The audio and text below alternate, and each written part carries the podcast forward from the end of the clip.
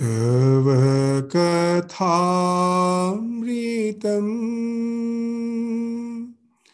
तप्तजीवनम्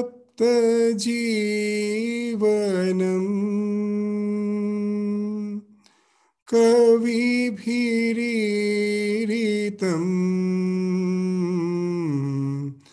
कल्मषापहम्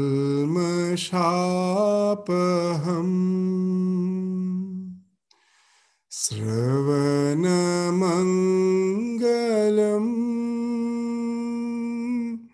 श्रीमदाततम्।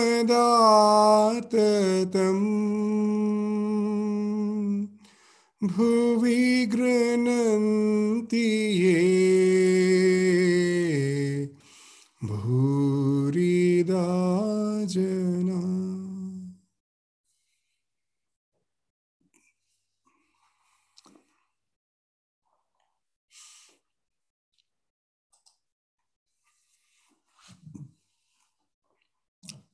So, in the last class, we were discussing the conversation of Sri Ramakrishna, where he was indicating that though one may have good sanskaras, one may be born with the characteristics of a yogi, but he too should be careful. The spiritual journey uh, entails lot of vigilance. That vigilance is the price of the price of purity is vigilance. That's the English proverb goes that even when we have sufficiently progressed, but the mind is yet to be fully purified, there are chances that through the gaps of the interruptions of our Ishtavritti, the old samskaras may rise, and again it may drag down the spiritual aspirant to the worldliness. So one should be very, very careful. So that's the thing which Sri Ramakrishna was indicating, eh, as we saw in the last class. Just to read those lines which he was has mentioned. Some are born with the characteristics of the yogi, but they too should be careful. It is woman and gold alone that is the obstacle. It makes them deviate from the path of yoga and drags them into worldliness. Perhaps they have some desire for enjoyment. After fulfilling their desire, they again direct their minds to God and thus recover their former state of mind, fit for the practice of yoga. So that's as we were indicating that even in the Yoga Sutra, there is a sutra in the fourth chapter, the last chapter, after describing all the various paths leading to the ultimate yoga, that almost in the end it is mentioned that one should be cautious till one has reached the spiritual illumination. However pure the mind may be, till he has reached the spiritual illumination, spiritual realization, there's a chance of again coming back to the state of worldliness. So, tat chidreshu pratyaya antarani sanskarebhya. So during the intervals in the state of discriminative awareness, other ideas or pratyas arise because of past samskaras. So one have to be cautious in spiritual life. So that's the warning the Sri Ramakrishna is giving that never take that little spiritual uh, realization has dawned means some little uh, illumination has happened and you start feeling very very confident that of course that i have almost reached the goal. But we find that so many are there. Even in the gospel we find it is mentioned that even after having the bhava samadhi people are coming down as they had no necessary preparations. Because sometimes uh, when in the mass gathering the environment is created through singing, bhajans, kirtan, that suddenly the spiritual awareness may rise because of very intense emotion. But as if we don't have the basic preparations, the basic foundations, then the mind rises very high very quickly and again it falls. And then it can just lead to the disintegration. So that's why that more than the spiritual illumination, one should give more stress to the strong foundation in spiritual life. That how mo- how my life, my personality is getting overwhelmed, is overhauled. It's getting my personality is getting purified. How my old sanskaras is being cleansed out.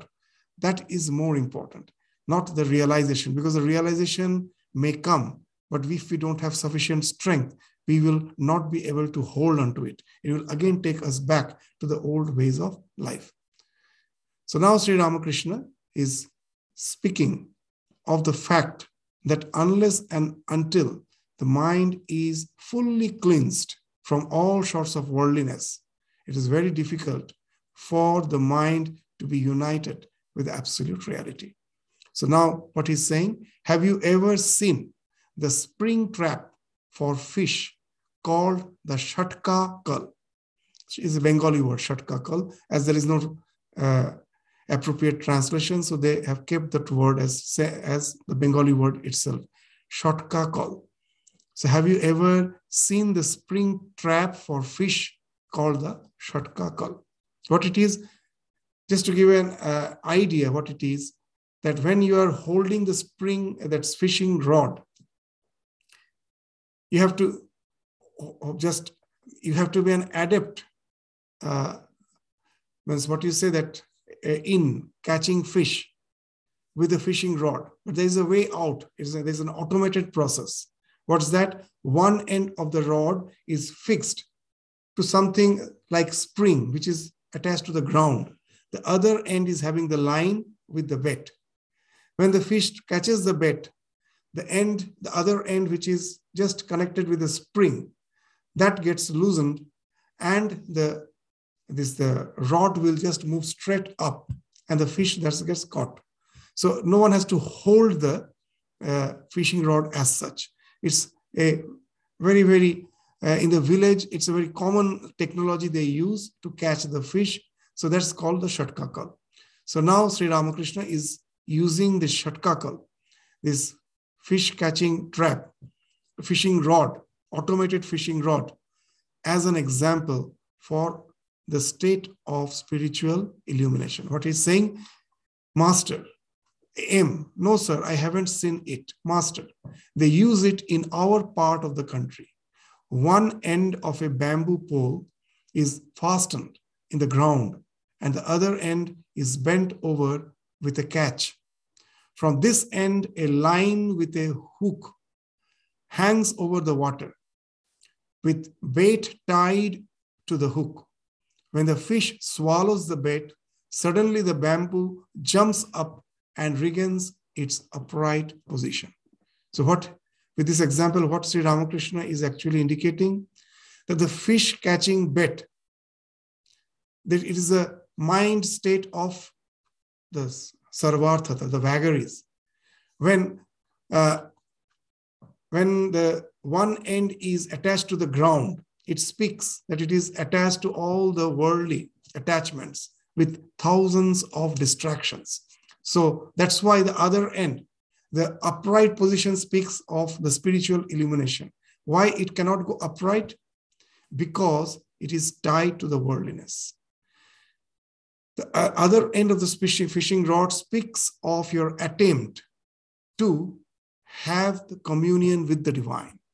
The moment the fish catches the bet. that speaks of the yoga. You somehow are able to fix your mind to your chosen ideal. So that's the catching of the fish, which uh, speaks of the moment the fish catches the bait, means your mind got united with your chosen ideal. And that entails the loosening of all the worldly attachments. So the immediately the other end of the bamboo, which is tied to the ground with the help of a spring. So that gets loosened and the bamboo stick immediately just goes to the upright position. Speaking of, the mind has become fully devoid of all worldliness. You have become, it has become spiritually aligned. So that's the example he's giving. So just let us read it. They, they use it in our part of the country. One end of a bamboo pole is fastened to the ground. So this speaks of your attachment to the worldly ways of life. and the other end is bent over with a catch. So this speaks of the mind which is trying to get united with the chosen ideal. From this end, a line with a hook hang is hanging over the water. So we are trying to get united with a bait tied to the hook. When the fish swallows the bait, means when the mind gets united with the chosen ideal, suddenly the bamboo jumps up and regains its upright position. That's the regain word is important. That our natural, our natural state is our spiritual uh, identity. That's the natural state. Somehow, because of ignorance, we got attached to this worldly way of living. The moment the mind gets attuned to the divine, again it regains its upright position. Again, it regains its spiritual identity. So that's what Sri Ramakrishna is indicating. So again, he's giving some another example. Take a pair of scales. For example, if a weight is placed on one side, the lower needle moves away from the upper one. The lower needle is the mind, and the upper one, God. The meeting of the two is yoga. So the Jivatma and the Paramatma, the two scales of the weighing machine, when there is no weight, they're in the same level. That speaks of Jivatma is identified with the Paramatma. What is the reason for the Jivatma getting disidentified from the Paramatma? The weight, the weight of worldliness, all our, the distractions, the attachments, our thoughts of worldly ways of life, our worries, our tensions, that are the weight. That's the weight which doesn't allow the pan on which I have kept the weight to be at the same level with the other pan. The moment you remove the two automatically regains the same position. And that speaks of yoga. So the more we can get rid of worldliness, our natural state of our being is our spiritual identity. So how to cleanse the mind, how to have the chitta shuddhi. So that's the thing Sri Ramakrishna is indicating with the help of these examples. That Jaha Ram Taha Nahi Kam. This is a in Hindi, this is a, this is a way of saying. It's a Tulsidas uh, uh, from the Tulsidas uh, way of uh, is a Tulsidas proverb.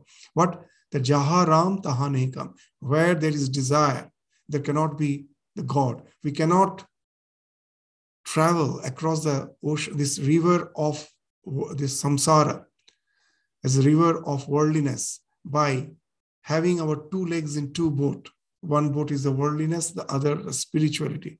No one can travel that way. Either I have to be in one boat or the other. Either we have to get aligned to our spiritual identity or we have to immerse in worldliness. There cannot be a balance between the two. So that's the thing Sri Ramakrishna is indicating that if you want spiritual life, there cannot be any compromise. You have to forsake the worldly way of living. The more you can do that, the more you will be identified with your spiritual identity. So, unless the mind becomes steady, there cannot be yoga. It is a wind of worldliness that always disturbs the mind, which may be likened to a candle flame. If the flame doesn't move at all, then one is said to have attained yoga. This is an example which Sri Ramakrishna is citing from the Bhagavad Gita. In Bhagavad Gita, uh, in sixth chapter, the chapter which is speaks of dhyana yoga, there we find there is a sloka, about yatha deepo nivatastho nengate sopama smrita yogina yata chittasya yunjato yogam atmana. So yatha deepo nivatastha. So even as when a lamp is placed free from any air, from the breeze, it doesn't flicker. So is the simile of a yogi. So is the example of a yogi whose mind has been totally controlled. The winds of worldliness no more in way disturbs the flame. The flame no more wavers. It no more flickers. So that's what is mentioned in the Bhagavad Gita. So this steady flame speaks of the state of yoga. That when you have attained yoga, then this all the worldliness has fallen off. So the flame no more flickers. The mind is no more disturbed. It has attained a steady state. So woman and gold alone are the obstacle to yoga. Always analyze what you see. what is there in body of a woman, only such things as blood, flesh, fat, entrails, and the like. Why should one love such a body? So this is the idea. In our scriptures, we find in many places in the Yoga Sutra, there's this that the fifth sutra of the second chapter. There they speaks of what's avidya, what's ignorance, anitya, asuchi, dukkha, anatmasu, nitya, shuchi, sukha, atma, khyati, avidya. The four things. Anitya, we take the ephemeral as nitya. Anitya is taken as nitya. Ashuchi is taken as shuchi. The thing which is impure, that is taken as pure. The example which Sri Ramakrishna is giving, I still remember that I have seen long back a movie. Uh, uh, in that movie, uh, it was a silent movie. Pushpak Viman, it was a silent movie, long back. Uh, that the details of the movie we won't go. There was a particular scene in which that a man uh, somehow uh, a, a, man just uh, tied a rich man in a hotel room so as to enjoy all his money. He will take his credit card and go around. So he tied him in a chair. His mouth was uh, even uh, you know, with, with some tape. It was closed so that he cannot shout. And he was there, he seated in that position for days together. Now, the big challenge was that everyone has the nature's call. Now, how to, in the tight position to do that? So they made, he made some hole in the chair and the night soil was collected in some pot. And what he used to do, now where to dispose it off? He will nicely pack it with wonderful, colorful package and nicely put scent on it. And then with that, he will go to the bus stand as if he's waiting to catch the bus. And when the bus comes, he as he forgets in a hurry to catch the bus. He as he forgets to take it. He keeps it and gets the back uh, and just boards the bus and the bus leaves. And some other person who was standing in the bus stand, seeing that, he thought it must be something precious. So he took it at his home.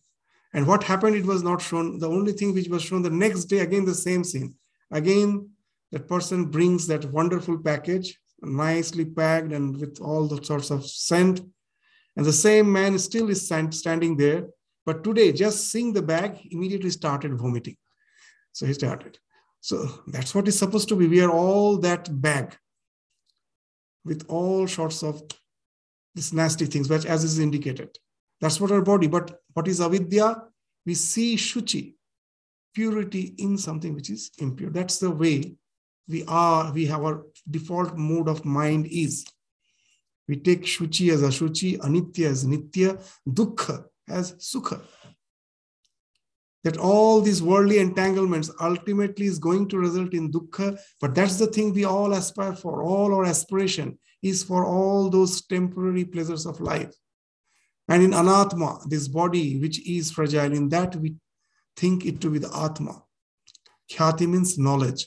So wherever you find this type of knowledge, false knowledge, of anything temporal in that we are thinking there's thinking it to be permanent which is impure we take it to be pure which is ultimately results in dukkha suffering we take it to be the cause of sukha happiness and all the things which are anatma where the which is just body mind complex that we take to be as the atma as a soul.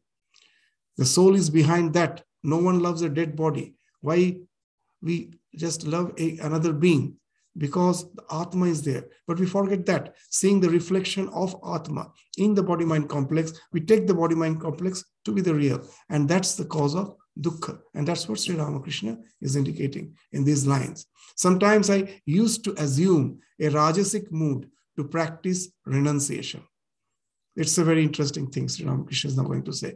Once I had to desire, once I had a desire to put on a gold embroidered robe, wear a ring on my finger, and smoke a hubble bubble with a long pipe. Now he is a poor person. From where he will get this Ramakrishna? So Mathur Babu, the, uh, the owner of the temple garden, Mathur Babu procured all these things for me. I wore the gold embroidered robe and said to myself after a while, Mind, this is what is called a gold embroidered robe. Then I took it off and threw it away. I couldn't stand the robe anymore. Again, I said to myself, Mind, this is called a shawl. And this is a ring. And this smoking a hubble bubble with a long pipe. I threw those things away once for all, and the desire to enjoy them never arose in my mind again. So that's something which Sri Ramakrishna is speaking. We may think it is a peculiar practice from which we have nothing to, uh, uh, what you say, that imitate or follow.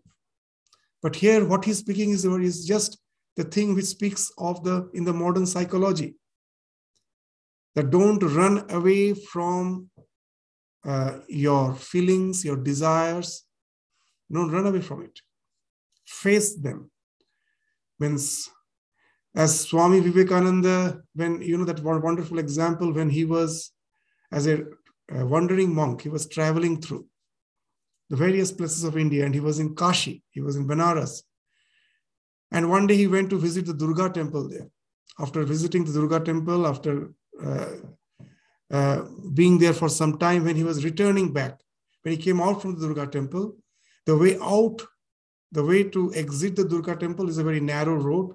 On one side, there is a huge wall, very tall wall, and on the other side, there is a reservoir. So there's no way you can run on the side of the road. One is wall, another is reservoir, and the road is so narrow. And as he was passing through the roads, he felt something is behind him. And when he looked back, he saw a pack of monkeys. They were chasing him. So Swami Vivekananda got scared, seeing so many monkeys almost on his heels. He started running. The more he ran, the monkeys chased him more and more. They were almost going to grab him. And then suddenly he heard an old monk from a distance shouting. What is shouted? Stop, face the brutes. Stop, face the brutes. Hearing that, Swamiji turned around. He faced the monkeys. And a wonderful thing happened. The monkeys also stopped. As long as he was staring, the monkeys were staring back. After some time, the monkeys started retreating. And Swami Vivekananda uh, is just reminiscing this incident and he's saying, I learned a great lesson in life that don't run away from the demons which are in your mind, from all the evils. Stop, face the brutes. So when we have any feelings, desires, it's the best way is not to run away, but to run within, face them, see their nature. What's their nature? As in the Bhagavad Gita, it is mentioned, this Guna Guneshu Vartanta. All these things are just a mere interaction of these external gunas with the internal mind. And they don't stay long. Agama, Apaina, Anitya. They come, they go. Don't get identified. Just watch them. That's the way to get rid of all the so called entanglements. Watch them, recognize them, and you will find they come, they go. Once, once you know their real nature, that they are ephemeral, face them, they will go. That is, Sri Ramakrishna used to say, once you can recognize Maya, immediately Maya loses its hold. He used to say a very nice story. One day the children were playing, and one of the elderly person who happened to be their uncle, he wore some uh, bear skin after wearing the bear skin, he entered there. The children were terrified. They thought really some animal has come. They were shouting, screaming, and he was just standing on the door, so they couldn't even run out. So they were, they were horrified. They never knew what to do. Suddenly, one small girl among all those children recognized. She shouted, Hey, this is our uncle. And the moment the girl told that it is our uncle, immediately uncle the, uh, that elderly person removed the all the mask which he was wearing that the bear skin which he was wearing immediately removed because there is in no way he can scare them anymore because he has been recognized so the way once you can recognize the maya it falls off So here, this is the way. Don't run away. That in the modern psychology, they speak of RAIN acronym. Recognize any feeling, any desire, accept it. Don't try to run away from it, accept it, investigate its nature. If you investigate, you will find that they come, they go. They're not going to give you any permanent satisfaction. It's just a flow. It just comes and it goes. Just face it and then negate it. Now, once you have investigated its nature, and then you can easily negate it. There's a nice story in the life of Swami Sharadananda, another direct disciple of Ramakrishna. When a young novice met Sharadananda, an elderly monk, the general secretary of the Ramakrishna order, and Swami Vivekananda used to say that he has the blood of a fish. Means he's a, like fishes are fish are cold, cold blood animal. Means uh, ironically, just uh, allegorically meant to say that he's a very, very cool tempered personality. Nothing can agitate him. And that's why he was he had he played the role of a general secretary in our order, Ramakrishna order. For the first general secretary, Swami Vivekananda asked him to be the general secretary because in the forming stage of the organization, there was a need of such a very calm, equipoised person, always uh, at his always can maintain his balance, whatever may be the situation. So th- such was the personality of Sharadananda. Always appeared to be so calm, equipoised, as if nothing disturbs him. So a young novice one day came and confessed. He told that our mind is so disturbed. We try to meditate, but from nowhere all sorts of thoughts come. It disturbs. These evil thoughts come, and you are all blessed. You have such a pure mind. This all these thoughts doesn't come. So you don't know the struggle, what the struggle is. And Sharadananda told, know it for certain. Mind is mind. All sorts of thoughts do have the tendency to come in it. Even for me also, all sorts of th- thoughts do come. Maybe it's less frequent, but do come. But you know what's the difference between you and me? That's very interesting thing he told. That suppose you're inside a room engaged in something. You're just engaged in some household work. And you don't notice that the window is open, and you don't notice that in the one corner of the sky, a speck of cloud has developed. And that cloud is now developing. Layers after layers of cloud is developing. The skies has become dark. But as you were engaged in something, busy in something, you have not noticed. And then suddenly it started raining. There was thunderstorm, it started raining, and there was strong wind, and the water came just flashed inside. And then suddenly you noticed. And then by the time when you go to close the window, already the room has been drenched, and you find it is so hard to close the window because of the strong wind. So you're totally unplugged. For me, I was watching. I saw the small speck of cloud forming and taking layers after layers. And then the thunderstorm was there, everything was there. I was watching. And so I was prepared that in proper time, I could go and take the necessary measures, like to close the window, and sitting inside, I can still enjoy the rain. But you were taken totally uh, this unprepared, you were taken aback. Suddenly it came. Why? Because you were not vigilant. Just see such a nice example. Doesn't it speak of the modern mindfulness? Observe. These vagaries of the mind come and go. Don't get attached to it. Just sit back and say, I'm observing.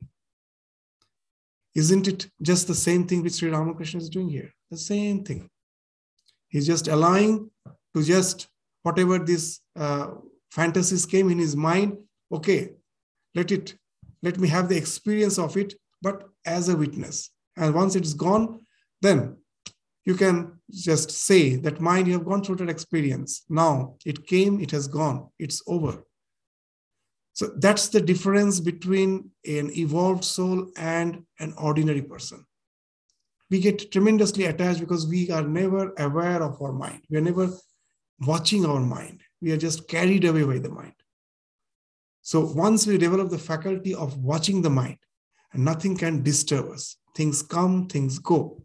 You can just sit behind as a spectator and just be detached way uh, we can observing it. So that's what Sri Ramakrishna is indicating. Sometimes I used to assume a Rajasic mood to practice renunciation. Once I had the desire to put on a gold embroidered robe, wear a ring on my finger, and smoke a hubble bubble with a long pipe. Mathur Babu procured all these things for me. I wore the gold embroidered robe and said to myself after a while, Mind, this is what is called a gold embroidered robe. Then I took it off and threw it away. I couldn't stand the robe anymore. Again, I said to myself, Mind, this is called a shawl, and this is a ring, and this smoking a hubble bubble with a long pipe. I threw those things away once for all, and the desire to enjoy them never arose in my mind again. It is almost dusk. The master and M stood talking alone near the door on the southeast veranda. Master to M. The mind of the yogi is always fixed on God, always absorbed in the self. You can recognize such a man by merely looking at him. His eyes are wide open with an aimless look, like the eyes of the mother bird hatching her eggs. Her entire mind is fixed on the eggs, and there is a vacant look in her eyes. Can you show me such a picture? It's very interesting. It was a nice example. That the one whose mind is absorbed, once he has, he has become an adept in ekagrata, in one pointedness, whatever he may be doing, the mind is always, part of the mind is always in that contemplation. As Sri Ramakrishna used to say that his state is like his state is like a person who is having a toothache. When you have a toothache, those, those who have had toothache, they all know that whatever you may be doing, uh, you have to go for your work, you have to do your day to day, take care of your responsibilities. But the pain you can never forget. You may be cooking, you may be washing dishes, you may be in the office doing your job, whatever you may be doing. The pain is there at the background of your mind. You can never forget that, like that, that's toothache, you can never forget. Similarly, the one who has become an adept in yoga, whatever he may be doing, a part of the mind is always engaged in that contemplation. It can never be taken away. So it's as jokingly we say uh, that uh, someone asked that uh, in those days this transcendental meditation became very popular. Uh, Mahesh Yogi's transcendental meditation, TM, many of you have heard of it. It's a really an efficacious, uh, it's a effective way of uh, controlling your mind and having real some what you say that uh, productive uh, uh, achievement in life through concentration. It's it's it's it's a it's a quite effective way. And it was quite popular in those days and one of our young monk never knew what it is so he went to a senior swami to ask swamiji have you heard of transcendental meditation the old swami have never heard but he was a very jovial swami he just thought for a bit, and then what he told was something very interesting. I have not heard of transcendental meditation, but Sri Ramakrishna has taught us dental meditation. And this, this young Swami was surprised. What is dental meditation? Sri Ramakrishna has taught. And then he told this example that when you have toothache, whatever you may be doing, you can never forget. A part of, part of your mind is with your teeth, with the dental meditation is doing. So the aim is that what that how that whatever uh, path of contemplation you may be following the aim is that at last you should become so adept that a part of the mind is always engaged so even when you're looking as if your mind is always attuned to the divine consciousness so the detachment has grown. So the look has just as there is no intent looking. The looking the look itself speaks of detachment. It's an aimless look. And that's what sri ramakrishna is giving a nice example. When the bird is hatching its egg its eyes are wide open but the bird's entire attention is on the egg so that the eyes is not focused on anything, it is aimless. That speaks of the state of yoga. Means is like hatching the egg, you are totally uh, you're involved in your divine contemplation. Uh, Master Mahashaya told that he will try to get such a picture, but we have such picture. The best picture of that is the picture of Holy Mother. Sri Ramakrishna is not a single picture you can you, you will have with eyes open. His eyes were always closed. We have three or four pictures. In not a single picture, his eyes are open. It's always half closed. But you see a Holy Mother's picture, his eyes are open. The, if you know the story behind that picture, it's very interesting. When that picture was taken, uh, it's the the foreign devotees, Sister Nivedita and Mrs. Bull, they came to India and they had some wonderful time with Holy Mother. They were really means uh, highly devoted to Holy Mother, seeing that simple life. And now it was time for them to return. Mrs. Bull was supposed to return back to America, and now she wanted a photograph of Holy Mother. Now, there was no photograph of Holy Mother. And now, Holy Mother was not at all willing. She was a very shy lady that some uh, unknown person will come to take her photo. That idea itself was repulsive. She was not agreeing. At last, what Holy Bull told was is that that I want to take this picture back to America so that I can worship. I can keep it in my altar. I want to worship it. Now she couldn't resist. But seeing the devotees' plea, she at last she agreed. And this photo which was taken, you know, this is a wonderful photo. Holy Mother never had the, her hairs on one side. She was a simple lady. The way she has been decorated, it was Nivedita and the Western ladies, MacLeod and all. They dressed him that way. That they tied the sari in under one of the armpits, and that hair was on one side, and when the photographer came to take the photo, uh, if you all, if you're aware, I don't know, the first photo was she really was very shy. She turned her face away from the camera and she was looking downwards. That's also a very nice picture. So that was the picture. And now naturally the all the devotees were pleading, Mother, that's not the way. Please look at the camera. And then the second time, Mother took some time, then she sat still and the photo was taken. It looks as if an ordinary picture. But the one who wrote uh, this comments means really understood the significance of this photo is Sister Nivedita, the Irish lady. She, in one letter, is writing a wonderful thing. Can you imagine the lady who is facing the camera always used to have a huge, long well, well, even in front of his husband. Ramakrishna have never seen face of Holy Mother. It's very interesting.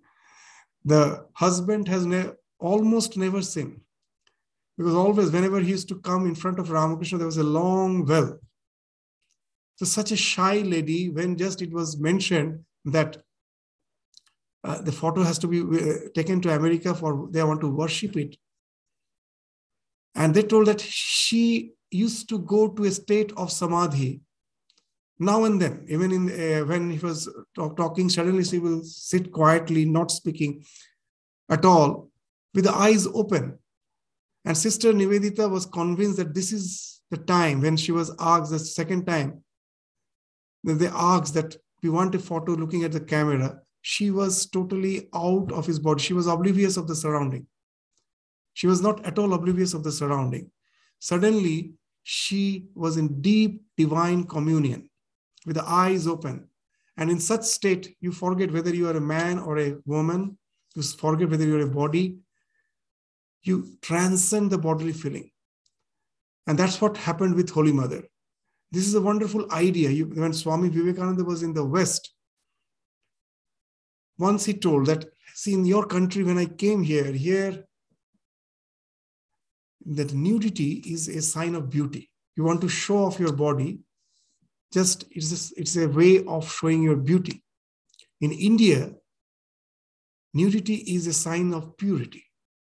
The sage, the saints go naked, the Naga sannyasis, because they're not aware of their body. If you have read the life of Ramakrishna, Ramakrishna couldn't keep his clothes. It always used to fall off. There are so many funny stories. One day, Ramakrishna uh, went to the Brahma Samaj, visited Brahma Samaj, and there they gave him some, uh, some, some refreshments. He sat on the floor to have the refreshment. And by that time, already he was a known figure. So now, while taking the refreshment, he started bragging. What was the bragging? See, my condition previously was really bad. I was not conscious of my clothes. Whenever now and then I used to go to Samadhi when it will fall off. Now it is much better. When he's told he's much better, immediately there was an uproar of laughter from behind the screen. In those days, the woman folk, the females, the ladies never used to come in front of all.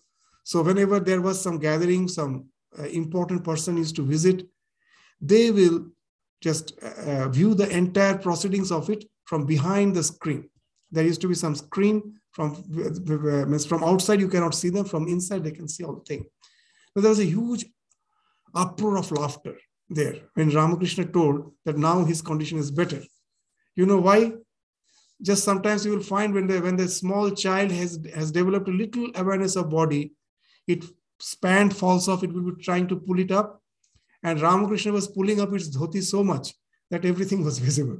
Just pulling and pulling and pulling and saying, My condition is better. Previously, uh, clothes used to fall off. So that was his condition. Means what it speaks of that when you go beyond the bodily feeling, Ramakrishna, uh, why the clothes falls off? That's interesting. He has developed such a means uh, with ideas. The identifications was nervous association. That bondage speaks of tying knot, so he could never tie any knot to his clothes. No, he, he, throughout his life he never tied a knot. He will just somehow uh, wear it and just without tying the knot he will wear it so naturally, the question of keeping the cloth intact was very difficult. So whenever he was in Bhava Samadhi, the clothes used to fall off. It happens, and, and it was something no one was embarrassed because he really looked like a small child. And it's a common thing in Indian tradition that that the that as you have no sense of body, so he just traverses, travels naked. When Swami Vivekananda returned from the West for the first time. He was traveling across India along with the Western devotees. The ladies were there. In some railway station, MacLeod, seeing a this Naga sannyasi, seeing a Naga sannyasi, shouted when she was she was horrified seeing a uh, naked monk, monk walking on the platform in everyone's vision means everyone can see in everyone's vicinity it's something barbarous, she thought. And she just screamed, just being totally frustrated. And immediately Swami Vivekananda scolded him that you have came to a different culture. Try to understand it. In your country, it's a sign of as if show off. Here they're totally they're totally oblivious of the surrounding. So what we are saying that here also that that aimless look from where it comes because the mind is totally engaged in deep contemplation. So outwardly it looks like that as if he's his eyes are open but he's not looking at anything. So there this what you say that they move around the world like a paramahansa. Nothing touches them.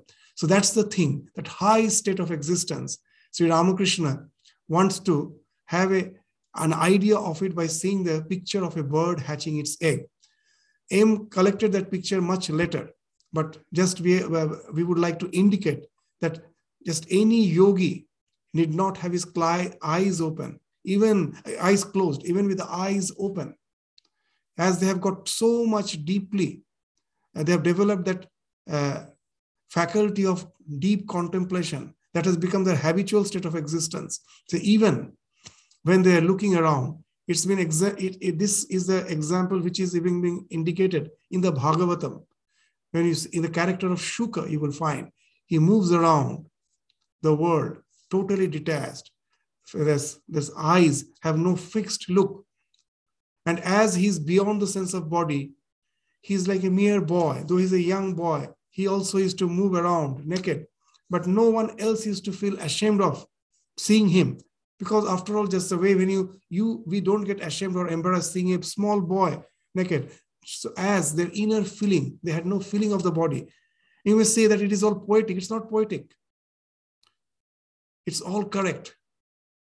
It's all, I can just, you can have an example. You just go to the National Geographic and watch all those tribals who have no dress.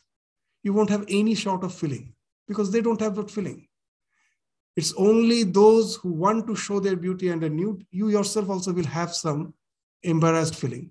It is not the nudity, it is the feeling behind it that gives us all those uh, uneasy feel, uh, sensation. Uh, you just go to the National Geographic, sees the Jarawas or any other tribes, those, those who don't wear any clothes. You won't have any sense of feeling because they don't have. They're just moving around. It is our sense of this, this it's our body consciousness which is being, inf- the others also get inflicted by it. So when this moving around in the world, totally detached, is just like a Paramahansa.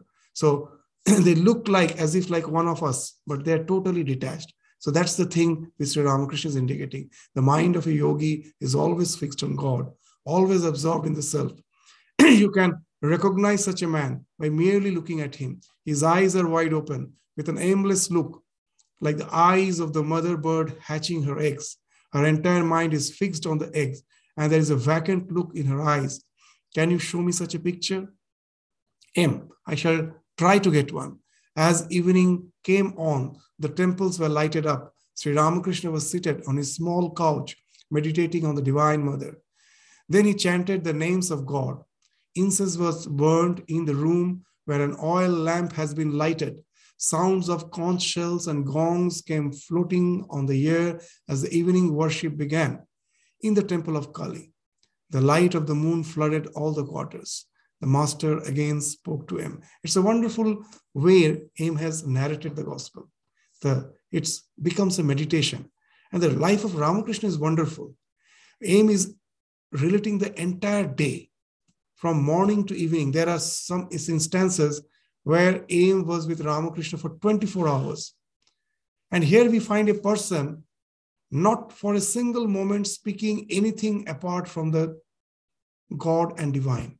No talks, no such casual topics comes into his discussion. No such casual that how are you, how is your health? No such discussion. Either he's totally absorbed in the divine, or when he comes down, he's speaking of God and God alone.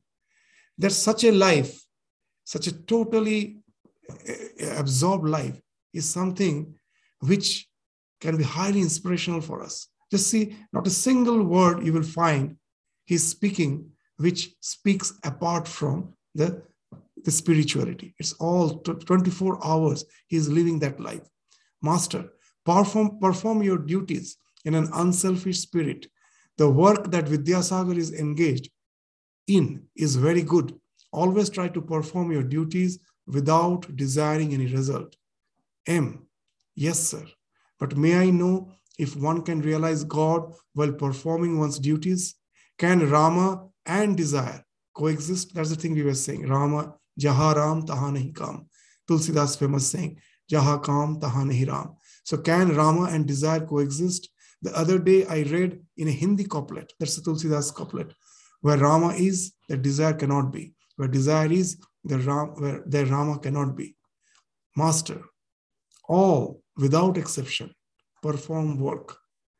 Ramakrishna's uh, this wonderful thing. He was in our uh, so-called academic sense, not we shouldn't say illiterate. He knew how to read and write, but he, as such, read no books. In that way, you can say almost illiterate.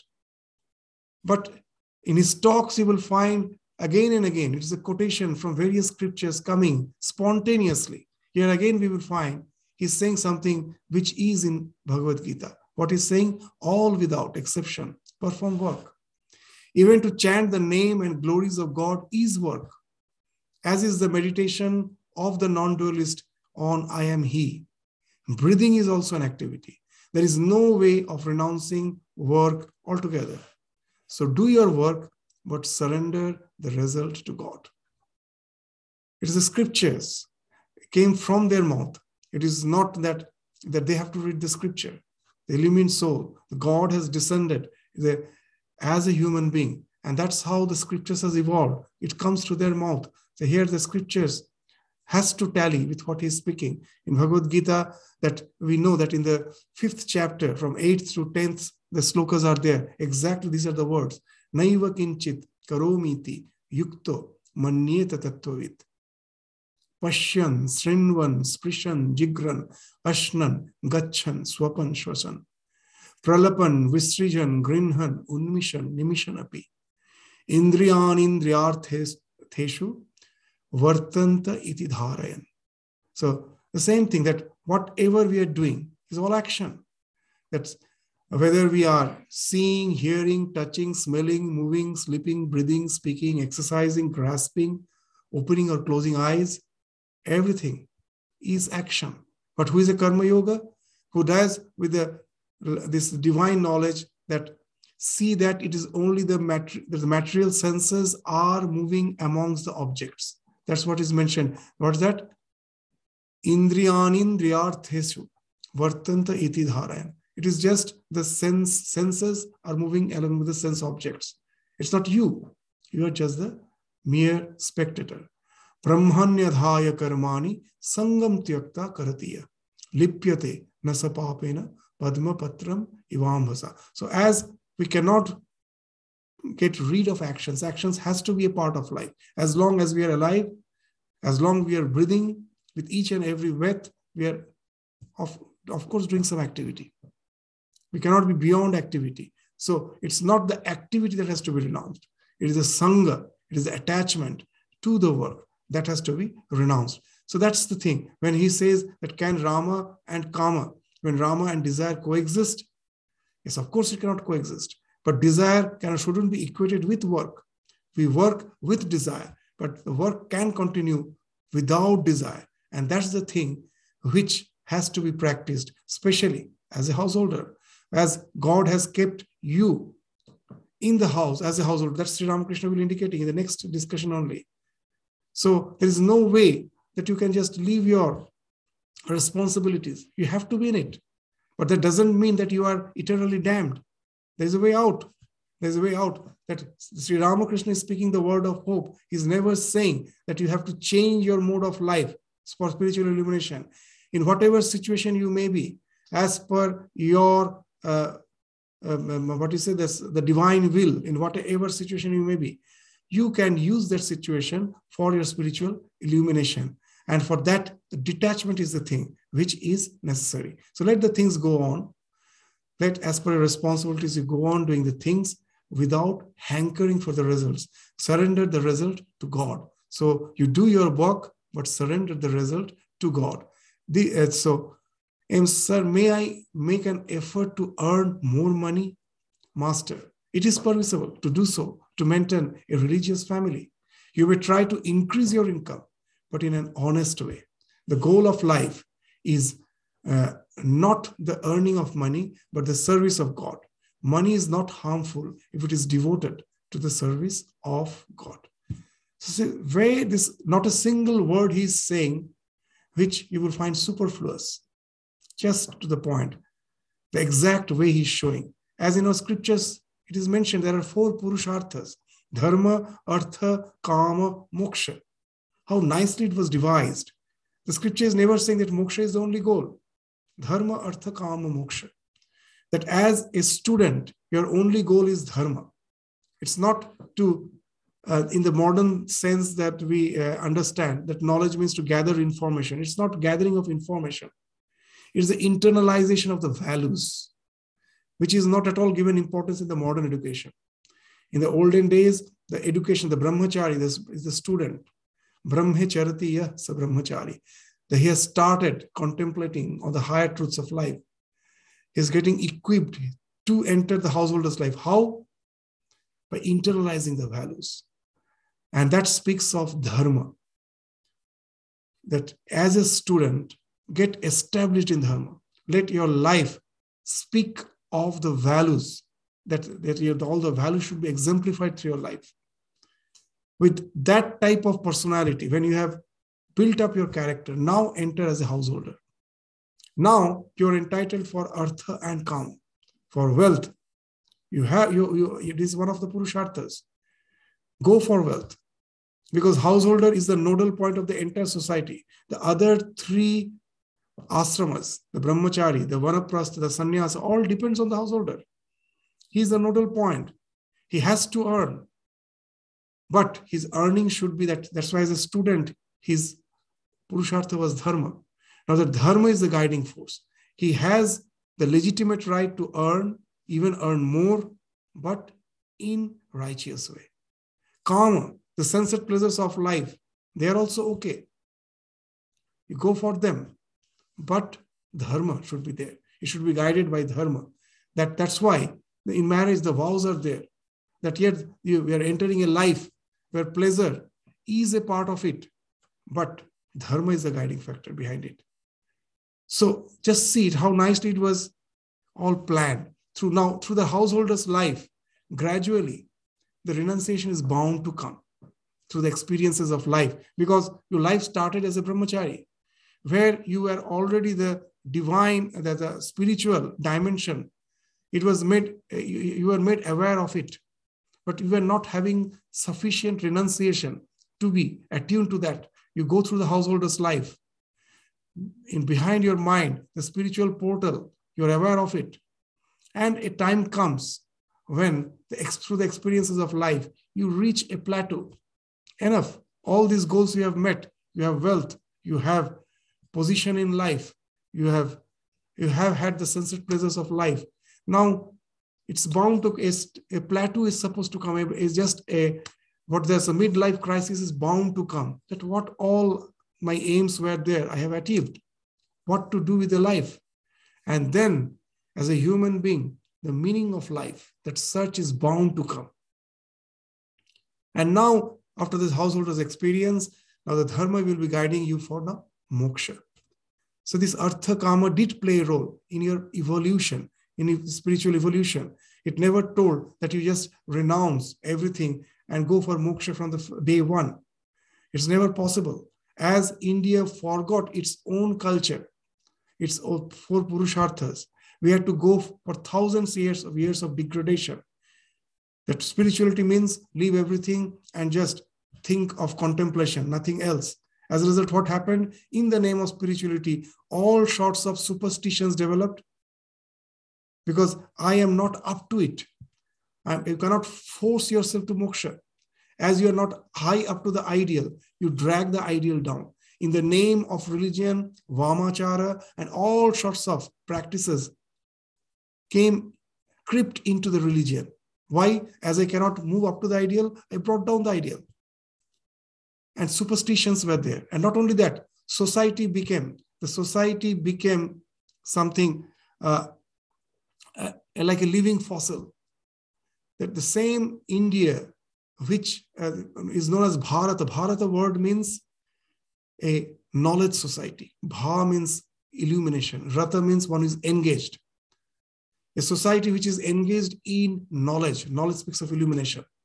That's why you find in the Vedic society, when the Artha, Kama, all these were given importance, every in all the fields, in maths, in science, in surgery, in metallurgy, every field you find that nation was flourishing. In the all the scientific discoveries, everything we find that in the Vedic age, it, it started there. And suddenly this everything stopped. Why? In the post-Buddha era, we forgot about this artha and kama as our uh, purusharthas. Only moksha was a purushartha. And as a result, the society became this the entire society became something like a living fossil. It was in a, as if like an animated suspension. That uh, a, a, it was in a what you say that a, when a person is in coma state, he's just alive, but he can do nothing. The society became like it was went into like a coma state. Everything the society was just as it is. You go to the Indian village, you can find out that thousands of years back what the Indian society was. It's just a reflection Why? Moksha is the only goal. All progress. Social upliftment stopped, Abhyudaya stopped, and there was no spiritual progress also. In the name of spirituality, all superstitions, all wrong practices came into being because we forcefully tried to have moksha as the only goal. We have to evolve. And along with the, as we evolve, there should be various other purusharthas which helps us to gradually evolve. And that's what Sri Ramakrishna, how nicely he's saying it is permissible. It is to do so to maintain a religious family. Of course, you aren't for wealth. You try to increase your income, but in an honest way. The dharma should guide it. The goal of life is not the earning of money, but the service of God. So that you should never forget. Dharma should be the guiding principle. The spiritual thing you should never forget. Let these experiences gradually take you to the uh, ultimate renunciation. Don't simply, that Ramakrishna himself again used to say, that the scab which has formed over the wound, if you forcefully just try to scratch it out, the wound will lacerate. Let it fall off automatically. That speaks of the real renunciation. So, money is not harmful if it is devoted to the service of God. So, keep that. Let the family be the family for, uh, um, for the de- devotional practice. Actually, all our, even the ritual speaks of that. The marriage was religious. You know how, if you just know this Indian tradition of marriage, the wedding ceremony, there the, the, the, the groom will have some sharp thing in his hand. It may be some, the, something to cut the nut or sword. Some will have sword. You know what's the reason? The one with whom you are getting married, she's just not your wife. She's Shakti. With the help of her, gradually you will go beyond this world of Maya. So, and the wife is also thinking the same way. The with whom I am marrying is a Shiva. So it is the marriage of Shiva and Shakti. That's a wonderful idea. That and what's the sword meant for? That the one with whom I am marrying, she it is with her help I'm going to cut asunder the bonds of Maya. That's why any sharp instrument is in the hand of the groom. We don't know the rituals are, are being performed without understanding the meaning of it. That's the sharp instrument is in the hand of the groom to indicate that. And that speaks of the respect that Sahadharmini, with that, uh, that love entails in respect. If you see the relation of Ramakrishna and Holy Mother, there was no worldly relation, but what respect they have each other. Once Ramakrishna unknowingly, mistakenly told him Tui, means generally for the juniors that word is used that you in bengali there's three degrees for uh, for this I mean, the juniors you say tui for your the, the same age person it is tumi and for the seniors it is apni and ramakrishna thought that in his room his niece has entered bringing the food and she, he told tui and later he realized it was holy mother and next day morning he went uh, to Nahabat just to say that he was extremely sorry. He thought it was a niece and he couldn't sleep throughout the night. That's what was. That sense of respect was there, tremendous respect. So these all speaks of dharma behind the all the things which you're doing. The family becomes a this is the place of the God. The relations become holy if we can just change the orientation. And that's what Sri Ramakrishna is saying. There's nothing is bad. You lead a family life. Try to increase your income, but keep God in your mind. Everything is the service of God. Money is not harmful, it is devoted in the service of God. You can make the family the temple. And that's all speaks of our orientation. It's not changing the mode of life. So, with this, we stop our discussion today. Thank you all. Namaskar.